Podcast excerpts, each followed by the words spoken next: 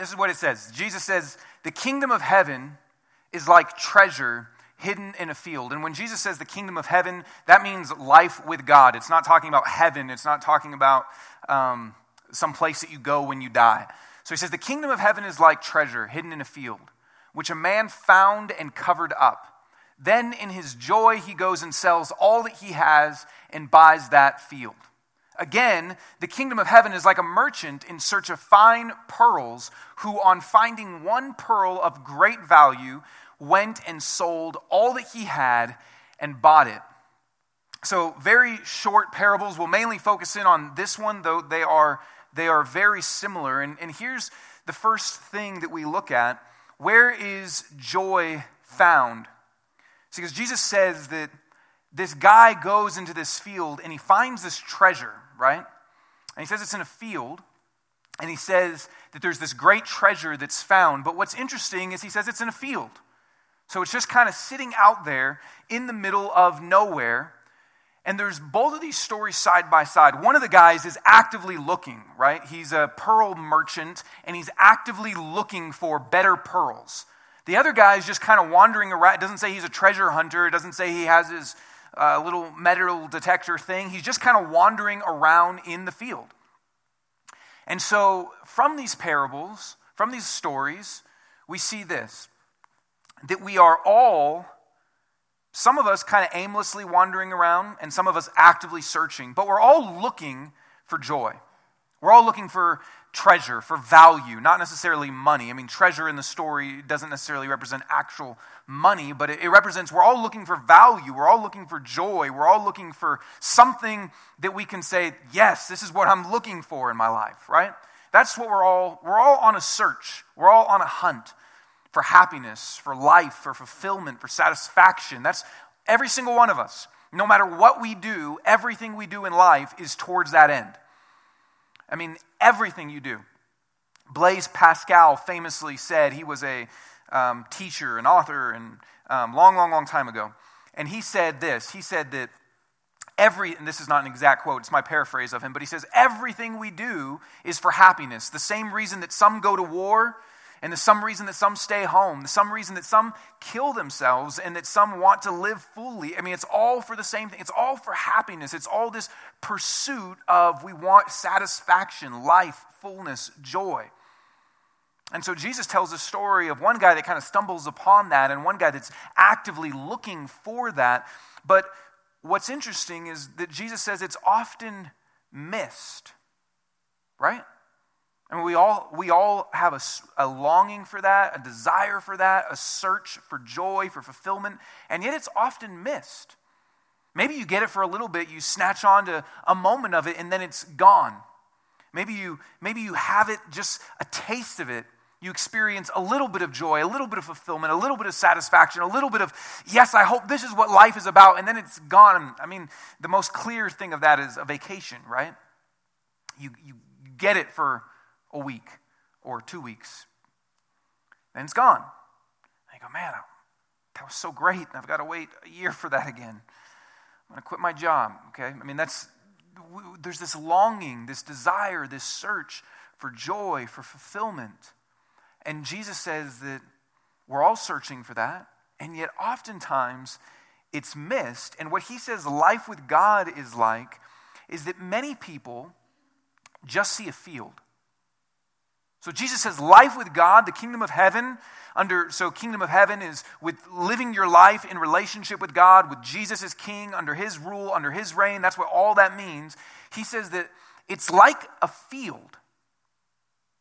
Now that, that doesn't seem that appealing or attractive, right? To say, you know what life with God is like? A field. So, you know, the weather here has been crazy recently, and my wife hates it if you've talked with her for you know 30 seconds, you know that, and uh, it's and it's horrible. I mean, it's I, I, don't mind a you know a few days of it, but it's it's getting crazy. This is like Seattle. This is what Seattle's like, if anyone ever wonders, right? Which is where we are from previously. And so we were looking at. Um, she's got this weather app that you can see like the Doppler stuff of like where the front is moving and where it is. And we were like, okay, is there anywhere we can go in Colorado where there's no rain? So we're like zooming in, like, okay, we can. I was like, what? Maybe we can go to Fort Collins? No, okay, it's no. Where we can go south down to the Springs? No, there's like hail warnings over there. Okay, what's west? No, west. There's all. And, and I asked her, I was like, what's east? It's like, what, what's east? And you know what's east? Here's what's east. This. This is from Google Maps. This is Strasburg. She says, Strasburg is east. And I was like, what's Strasburg?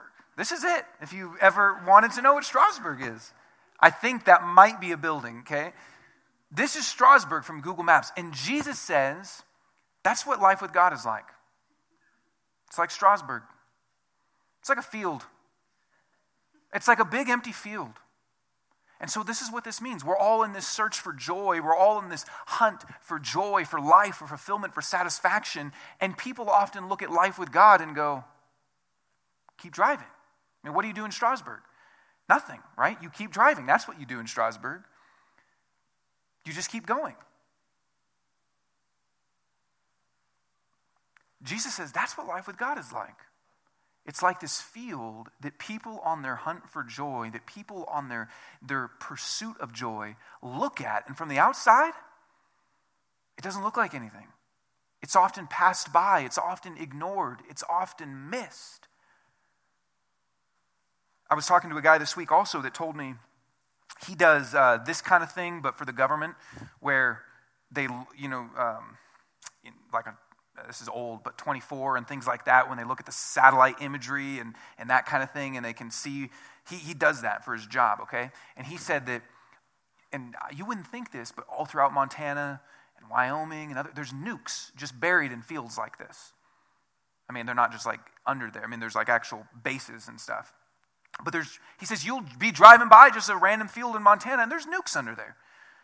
Maybe in Strasburg too, who knows? I mean, that, but you, you just drive by and there's nukes under there. And same thing, that's what Jesus is saying.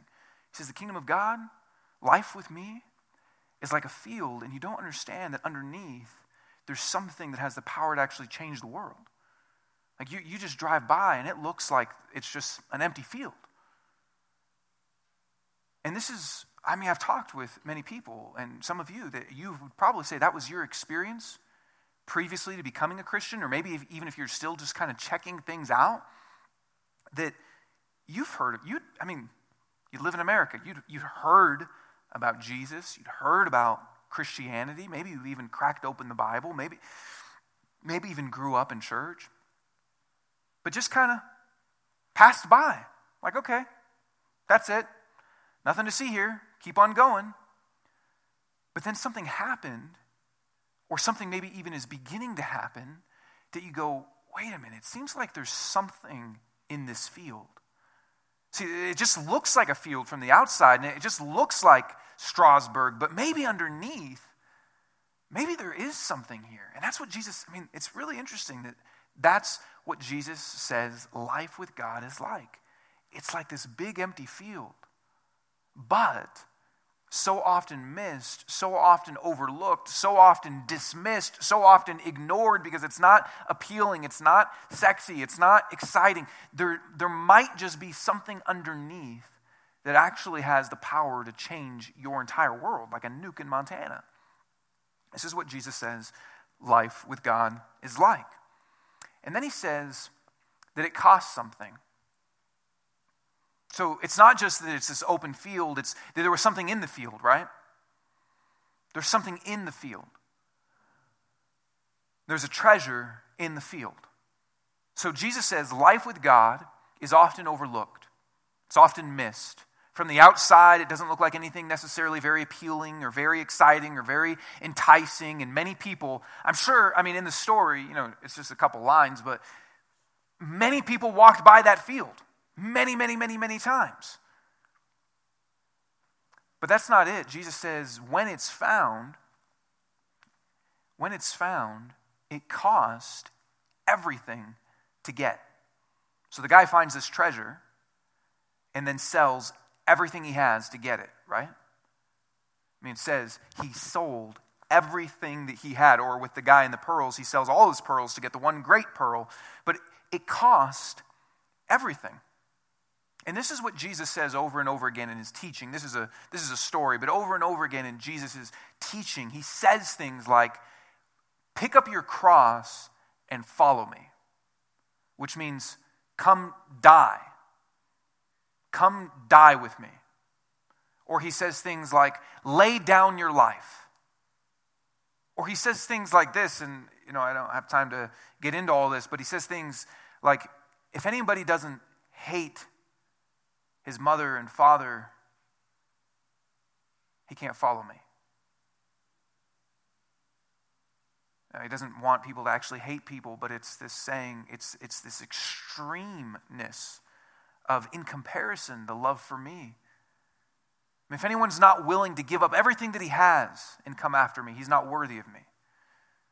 I mean, he says things like this all the time that the parable of the guy finding the stuff in the field, what happens? The guy finds this stuff, and it says he sold everything that he had. So there's this intensity where Jesus always is saying, to follow me, you have, what does it cost you? What does it cost to follow Jesus? Everything. I mean, it's everything. It's a whole life reorientation. So there's things that once we believed, I mean, think about, think about just your entire life, okay? There's things that we believe. There's things that we, we believe to be true, whether because we were raised with them or we've studied them in school or we've um, just read them in magazines or we've just just developed ideas we don't know i mean just we just have thoughts and things that we believe and think and feel right and then when you come to jesus he says you got to be willing to lay it all on the table. There's certain things that you believed that I'm going to change. And then there's some things that we do that we like to do, and, and Jesus says, You got to lay it on the table. Everything. There's some things that we do before Jesus. Then Jesus says, No, life with me, we don't do that.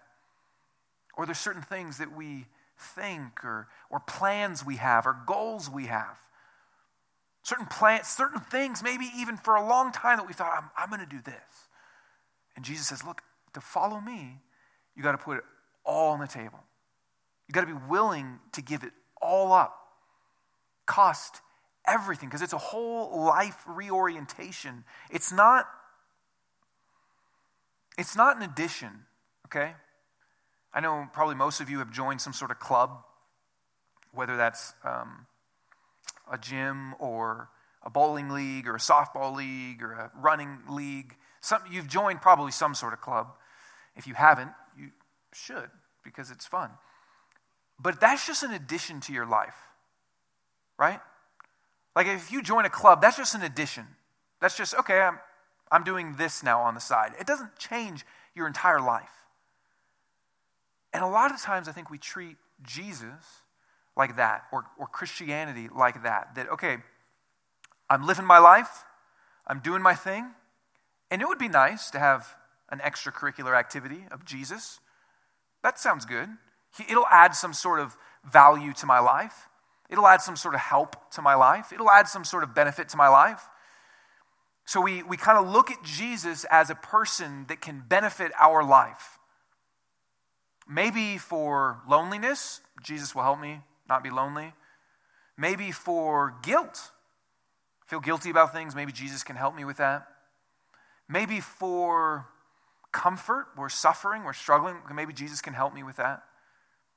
And I, I'm not saying Jesus doesn't do that, okay? I think Jesus is a great comforter and he's a great healer and he relieves our guilt. He does all of that, okay? But a lot of times we have this kind of, I'm going to come to Jesus to help me with my life. But that's not what Jesus says. He says, Coming to me, I redefine your life. I'm not an addition to your life. I'm not just somebody that gives you some positive things for your life. I, you have to lay down your life. In the story, the guy sells everything. That means he has nothing now, right? He gets everything is gone. So, in that moment, I mean, think about today. If you literally sold everything that you have, owned, you liquidated all car, golf clubs, house, footballs, sports equipment, whatever. I'm just thinking of random things, okay? Just anything that you would use. And I mean, all, all, your clothes except for whatever is on your body. I mean, all, all your gadgets and, and toys and, and phone. And I mean, you, I mean, you're just kind of a new person at that point, right? I mean, everything is gone. That's a redefinition then of life. Some people do that, right? Some people say, I want to reinvent myself. And they like quit everything, change everything, move to a new city, get a new haircut, get a new, I mean, just whoom, completely different. That's what Jesus is saying. That life with Him is not an addition.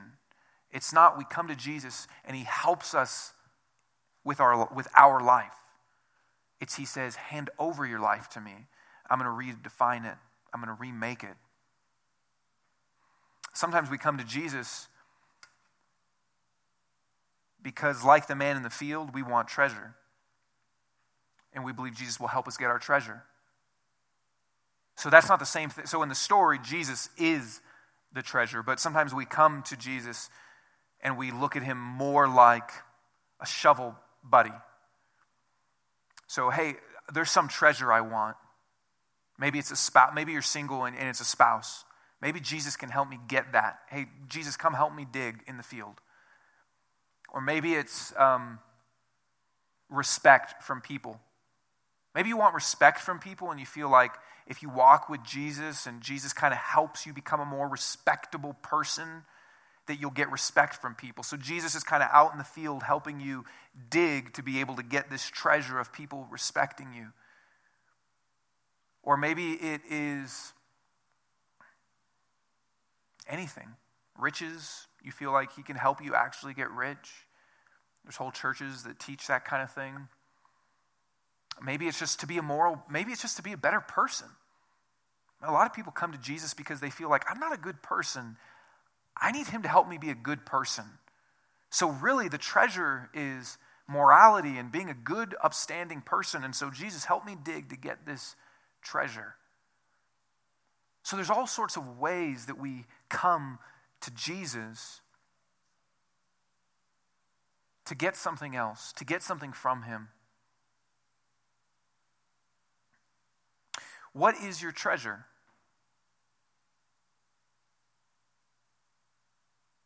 What's your treasure?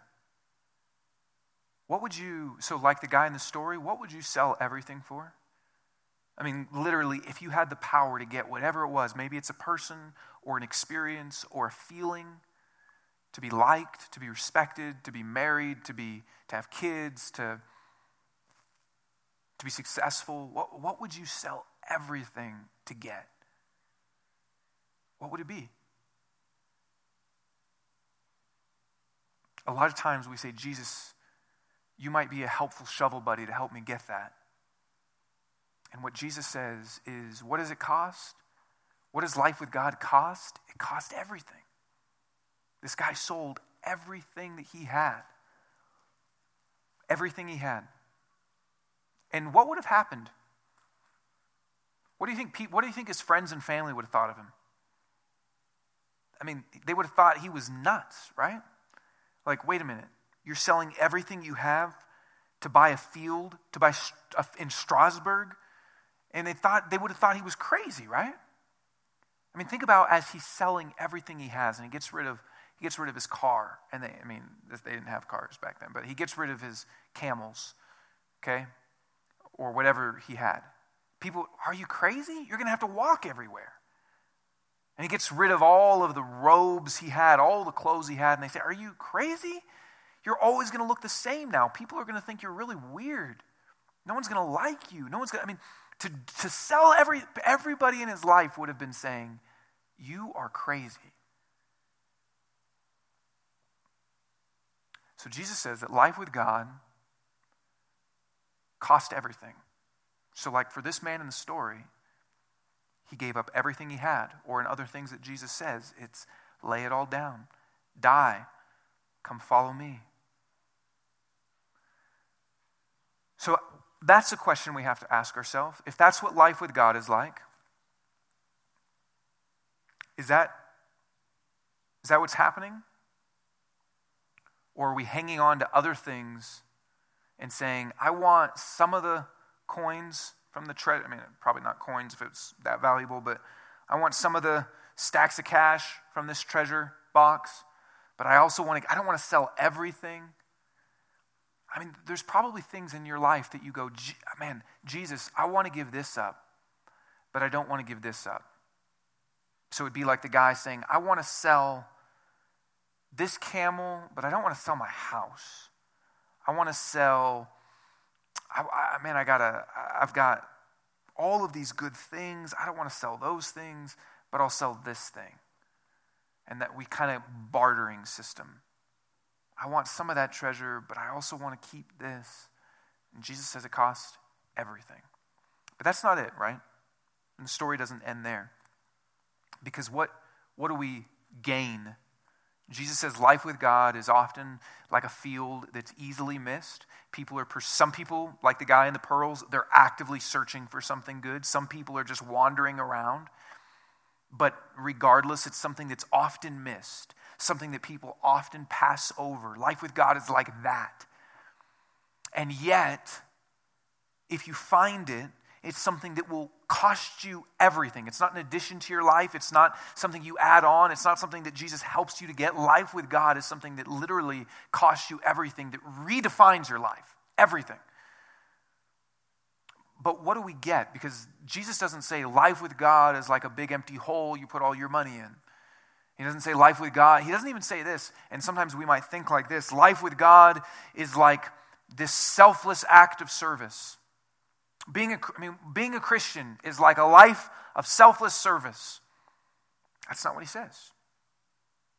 He says that the man finds treasure. So it cost him everything, right? But what do we gain? What does he say life with God is like? He says it's a treasure. I mean, he says it is a treasure. The guy sold, so the guy gives up everything, but for a treasure, right? mean, he gives, he, he sacrifices everything. He puts it all on the line. He gives up all of it to get a treasure of great value, to get a pearl of great price, the most valuable of all. So that's not just sacrifice. This is what Jesus says all the time. So he says things like, lay down your life, and when you lose your life is when you actually find it. He tells a, a rich young ruler, Sell everything you have and come follow me, and you'll have riches and reward in heaven. I mean, he's always saying things like, lay down your life to truly find it. You have to die to really live. You have to lose to really find. And so it's the same thing. This guy sells everything he has to get a treasure. So did he make a sacrifice? Kinda. Did he lose something? Kinda. But I mean, imagine if you had cancer and you had to sell a good chunk of what you had, or you had to liquidate all your retirement or savings to get treatment that would heal you. Is that a sacrifice? Kinda, but for something much, much better, right? Several years ago, I was, um, we didn't, we didn't own a TV, and um, when we first got married, and, or even before that, and I wanted a big TV. And um, I didn't have money to buy the TV, so I just said, what I'm going to do is I'm just going to save whatever $10 from my grandma, whatever you know Christmas present I don't want, and I'll take it back. So you know maybe we'll mute this part, but you know if uh, if uh, you know I, I got Sarah's parents. Hi, hi Tom, if you're listening. Sarah's parents, uh, you know they they bought like uh, what was it? A flip cam, which nobody needs a flip cam if you have an iPhone. I mean, I don't need to carry a flip cam and an iPhone in each pocket, you know. So I don't, I don't need a flip cam, but it costs like 200 bucks. So just take that back. That went on a Costco gift card. I mean, just, I was always taking things back for literally about four years. So saving $5 from grandma here, $10 from this thing, flip cam here, fleece sweater here, just you know, just taking take it back, take it back, take it back, take it back, and then was able to, with all of that money, buy a TV. And um, if somebody said, Man, you made such a sacrifice, you gave up that flip cam, such sacrifice. I mean, I would say, no, it wasn't, right? I was willing to give all that up because I had a treasure of my TV, right? So the point of this story is not to go buy a TV, but the point of the story is it's not actually a sacrifice. It's not actually, I mean, this guy didn't really sacrifice anything, right? I mean, he did for about 10 minutes. For about 10 minutes, he was the poorest man in his city. And then as soon as he made the deal and bought the field, he was the richest man and had the treasure, right? And this is what Jesus says life with God is like. That what will it cost you? Everything. What do you have to give? Your very life. What does it mean to be a Christian? It's not that you add Jesus onto your life. It's not some tack on. It's not some addition. It's not some club. It's not some group. It's not some additional morality. It's you come to Jesus and say, My life is yours. Define me, redefine me. Everything I think, feel, do, plan, everything, I'm yours. And do you lose in that? No. He says, You get a treasure you get a treasure. See, this is what's different. This is what's different about um, Christianity than many other things. It's, it's, not, it's not just an irreligious, do whatever you want thing. It's not, hey, there's, there's many treasures out there, just do whatever feels good to you. Just find life wherever you want to find it. If it's in this field, great. If it's this field, great. It's not that. Okay, it's not just kind of this do whatever you like, everybody's on a search, everybody's on a, on a path, and wherever you find it, great. That's not what Jesus says. He says we all have a longing, we all have a searching, and we may go after it in many places and feel unsatisfied. Because that's what many people do, right? They go, I want life, I want fulfillment, I want satisfaction, I want joy. Pursue, pursue, pursue, never full, never satisfied.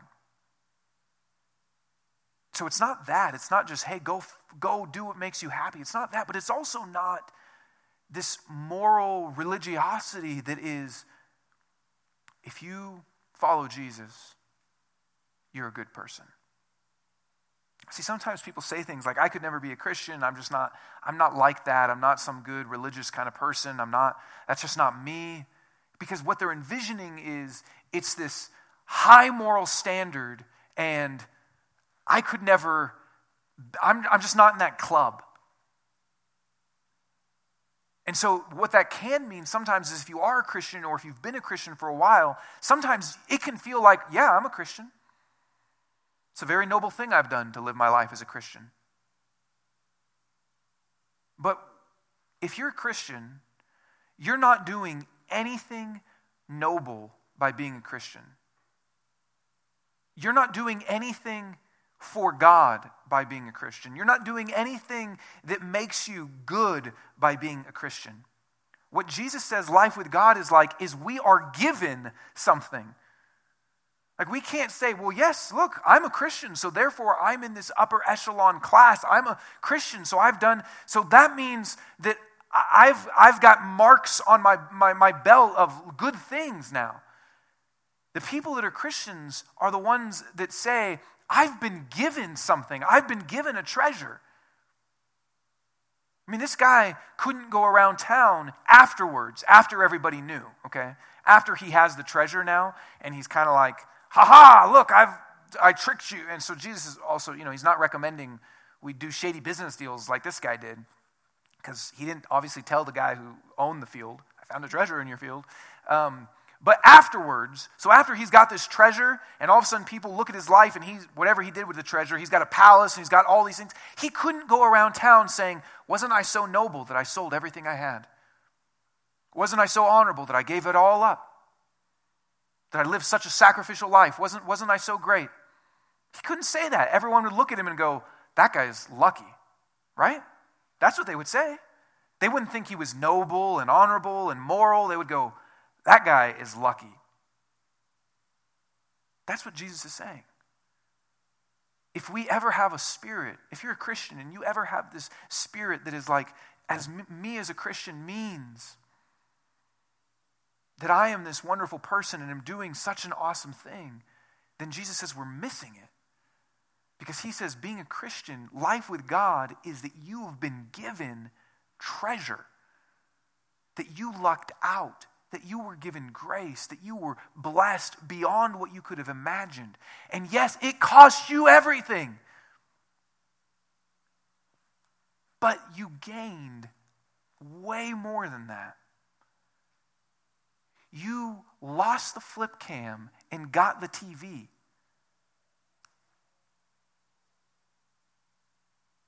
Okay?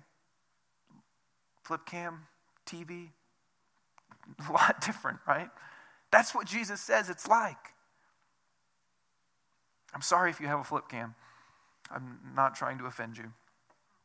But welcome to 2015. okay. I'm also sorry if you don't have a TV. Um, that's what Jesus says. The catch is you have to lose everything to gain everything, though, right? The catch is you have to be willing to say, I lay it all down to get that treasure. That's the catch. The guy would have never gotten the treasure if he just said, Ah, I don't want to give up everything. Jesus' point is you're not really giving up everything because you're gaining everything, but the catch is the guy actually had to sell everything. He had to give it all up. And if you're not a Christian today, and you're here and you're exploring Jesus and, and you're curious about Jesus and you're asking questions about Jesus, what it means is that maybe you've walked by that field a dozen times. Maybe you've opened the Bible, maybe you've come to church, maybe, maybe this is a day where you're walking by the field, you're kind of checking things out. Is there anything in here? And, and Jesus would just say, Yeah, it's going to cost you everything. He would say, Take a second look at the field. Maybe there's something in that field that you didn't see before, and it'll cost you everything, but I'm giving you everything. I'm giving you treasure. And, you know, Jesus doesn't mean he's giving us actual money, but that he's giving us, he says, this is what life with God is like, this is what the kingdom of heaven is like. Or maybe you're a Christian. Maybe you're a Christian and um, you've been a Christian for a while and it, and it doesn't necessarily feel like you found a treasure. Maybe it doesn't feel like that. Maybe you maybe you're out again looking in other fields. Maybe you're looking for other pearls. What has happened? What's happened? What's happened? I mean, what happened if the guy goes into the field and he sells everything and he gets the treasure and then and then he just doesn't feel like it's treasure? Well, I mean, what we know from other places in the Bible, because obviously it's just a short little story that he gives, but our eyes can get distracted. We can, we can start to look at other things and go, what if there is a better field out there? What if there is a better treasure out there? What if, what if I got to keep driving past Strasburg? Maybe, maybe there's another field. Maybe there's something else. And kind of keep looking and keep going, and then the treasure becomes distant and distant and distant. Maybe that's happened to you. And God would just invite you to come back, to, to refocus. I mean, see, what happens also is when we start to allow other things to become our treasure, then our hearts are drawn away from Jesus as the treasure. When, when we allow, so this guy buys the field, right? And he's got the treasure. But then if, if he said, I kind of want some of my stuff back. So I'm going to I'm going to sell a part of this treasure so I can go get this stuff again. Then this treasure looks less valuable.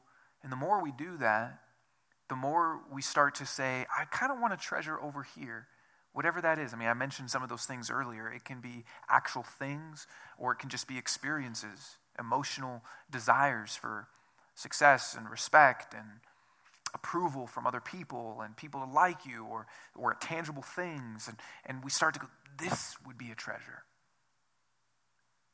And so then Jesus starts to look less and less and less like a treasure. Life with God starts to look less and less and less like a treasure because our eyes are no longer looking at Him. And if that's where you are today, Jesus just invites you to come back. He just invites you to come back. That's it. I mean, it's, it's, not, it's not too complicated. He just, I mean, he doesn't, doesn't kick you out of the field. He doesn't say, I don't want any more of you. He just invites you to come back. That's what repentance is it's to turn away from other things and to turn towards God and to say, God, I've looked at other things as my treasure. I've gone after other things. I've been going after other fields. And He just invites you to come back. That's it.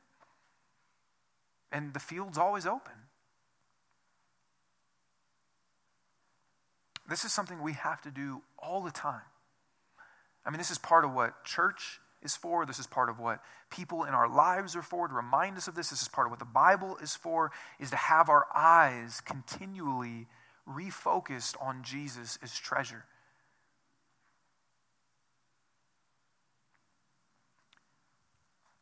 So let me just close with, with this. Jesus says that life with God is something that is often passed over, that we miss. We're, we're looking for this joy, we're looking for this fulfillment, we're looking for this satisfaction, we're looking for it everywhere, and often miss that it's in God. And that to get it, it costs us everything, but we gain everything. Okay, so that's what Jesus' point is. And, and this week, um, there's just kind of something that happened to me that it just kind of reminded me of this story as I was working on this. And uh, I was just, I went on a walk and um, I was just kind of thinking and praying and kind of working through some thoughts for the sermon and some other things. And, and I went on, I went on a walk and then I ended up just kind of sitting down at this park. And so I'm sitting down at this park bench and there's, there was no one there. Um, it's just middle of the day. It was a playground thing and just a little park bench. And I'm just kind of sitting there and because I'd been walking for a while and I don't like to walk, so I got tired, so I sat down. And um, just to be honest with you, so I, I, have a TV. I didn't sell everything for shoes, right? So I was for a TV. Um, so I'm sitting down at the bench, and um, and then this little girl, probably six, maybe seven, come, runs up, stands next to me, and says, "Will you play with me?" And I said, um, and I'm looking around, no. because where are your parents? And you probably shouldn't even be talking to me. I said, I'm a stranger. And, and she was just like, I don't have anyone to play with me. And I looked over and I could see probably 50 yards away two people on a blanket making out. And so I imagined that that was her parents or that they were going to make some children. But so she said, Will you play with me? I said, No. I told her I was a stranger. And then I kind of felt bad, so I asked her what her name was. And then um, I kind of thought it'd be funny if the, her family came here today and then I would not tell the story or tell it and look at them. But um, they, uh, they, so she told me her name. I told her my name. But I'm really, I mean, I'm really, I'm, you know, I'm, a, I'm nervous. I'm a man by myself in the park, and a little girl's coming up and talking to me. And her parents are far away, so they don't know if I called her over and said, hey, come talk to me, little girl, or whatever. So I'm sitting on the bench, and I told her I wouldn't play with her. And then eventually, I mean, she's standing there right next to me talking with me. Okay, so she, then her parents call her. She and I go, they're calling you. So she runs over there, and then uh, she comes back, and she says, "Watch what I can do," and does a cartwheel in front of me. And and she asked me again if I'd play with her, and I was like, "Oh my goodness, I'm going to get arrested for sitting on a bench." And then um, she goes up on the playground thing and she's like, "It's hot lava down there." She said it was she said it was boiling water, and I said it was hot lava. So I was kind of playing with her. And then um, from my bench, you know, she's standing up there, and then she yells out, "He's coming after me!" because she's pretending that there's like beasts or something, you know, coming out, and I'm like, "Oh my gosh!"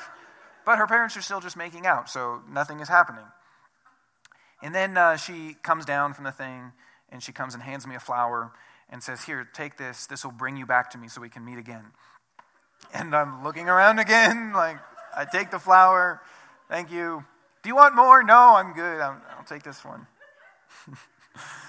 okay, and then, uh, and then finally, I was just like, okay, I'm leaving. So I get up, I start. It's a long sidewalk back, and so I'm walking on the sidewalk. She goes, "Where are you going? Are you leaving?" And she comes, starts walking right next to me, down the sidewalk. So now I am walking with a little girl leaving the park. And I'm looking at her, I'm like, you need to get away from me. I'm serious.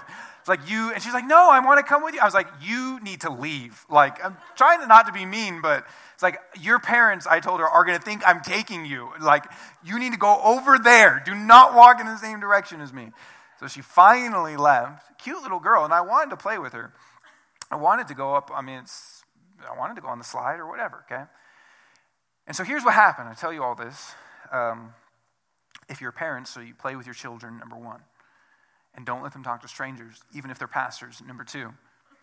Number three is, and you know, I'm probably because I was looking at this story and stuff, um, it just made my heart really sad because it, it illustrated to me everything that this parable is saying and what happens in our life.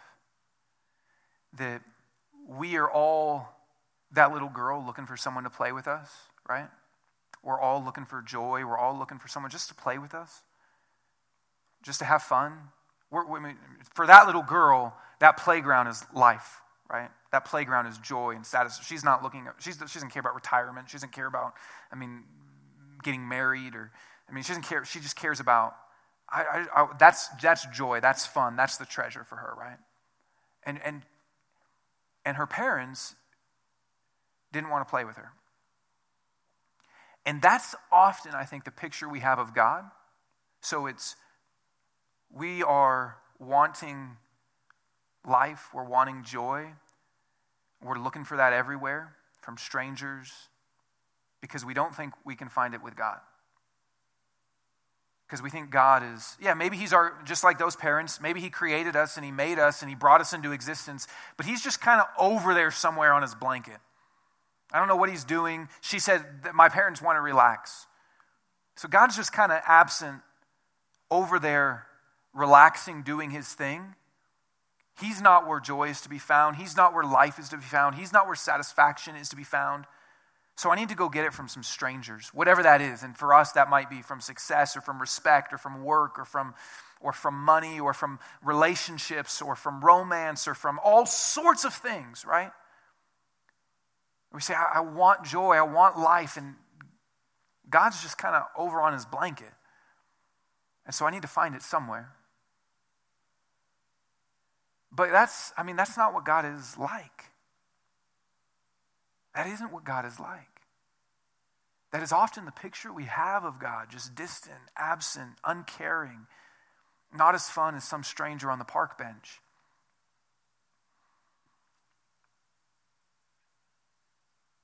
But see, the story says that life with God is like this treasure that we find, but it's even better than that. Because the truth is that it's not just this treasure in a field, but that the treasure came after us. Right? I mean, Jesus says life with God is like this treasure that we stumble upon, upon in a field, but, but, but the reality is that God Himself is the treasure and came after us. He, he didn't just sit absently on his blanket. He came, the treasure himself came after us and says, I want you to have relationship with me. I want you to experience life with me. I mean, Jesus is saying life with God is like a treasure. But Jesus, himself, I mean, for, for Jesus even to be able to speak that shows that the treasure came and said to people, Come to me. Life with God is here, it's present now. And even better news than that, what we remember when we take communion is that in order for God to come after us, in order for Him to give us the treasure, He had to give up everything. Like what the Bible teaches is not just that we're these good people and that God says, hey, you're really good people, come hang out with me it says that we're all broken and we're all fallen and we're all going after other treasures and other things and other places and, and that our hearts are distant from Him. but that he says, No, I'm not okay with that.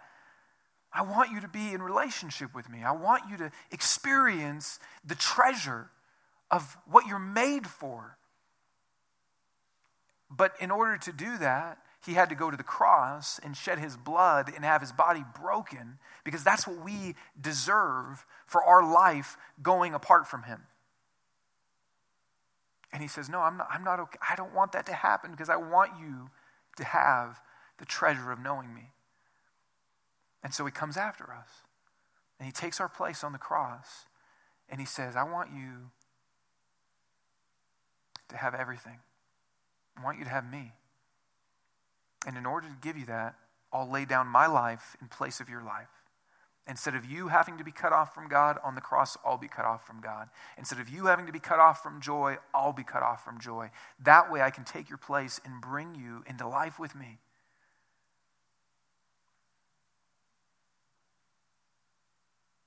See, Jesus says that life with God is often overlooked, it's often missed.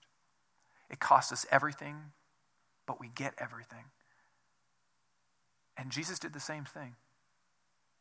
You know that? I mean, it says uh, in Hebrews that for the joy set before him, he endured the cross, which means that Jesus gave up everything, he sold everything, he endured the cross. Why?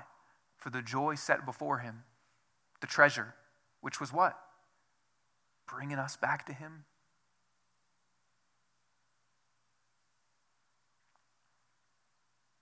So, um,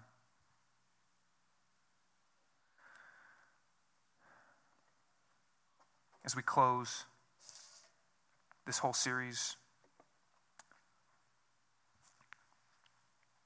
what I said uh, as when we started this series was that the stories that Jesus told have the power to reorient our entire lives. That Jesus told these stories to say we often look at life from the completely wrong way. And tonight is kind of the sum, the final of all of that, where he says often we look at life with God and we miss that it's a treasure. So here's my question to you. When you think about life with God, is it the treasure when you think about Jesus, is he the absolute treasure of your life? If you're not a Christian and so you say no, I would ask you to consider what he's done for you and to think about it. That maybe Jesus is right. Maybe life with God is not what you thought it was. If you're a Christian and it doesn't feel like that, then I'd ask you as we pray and, and we take communion to tell him that and just say, God, you're not my treasure. Something is off. Help, help my eyes, help my heart to see you. I, I mean, we need God to make that happen. I can't, I can't, I can't like say, Jesus is the treasure and just yell it at you and you go, oh, he's the treasure. Like we need the Holy Spirit to open our eyes to see him as the treasure. And so I would just ask you to ask him to work that into your heart. Because if what Jesus is saying is true, then he is. And if we don't feel that, means we're missing something that's been given to us that we don't have to miss. So just pray to him and ask him to do that work. Let me pray. God, you're a good father that is not absent, and uh, you haven't left us to ourselves. You uh, you've loved us more than we know. And I pray, God, right now that you would make your love very real to everybody in this room. I pray that right now you would um, make alive in our hearts, awaken our hearts, open our eyes to see you as treasure. Open our eyes to see you, Father, as the greatest treasure God, I know that we can think that life with you is a burden. We can think that life with you is duty or sacrifice or all sorts of things that are not the essence.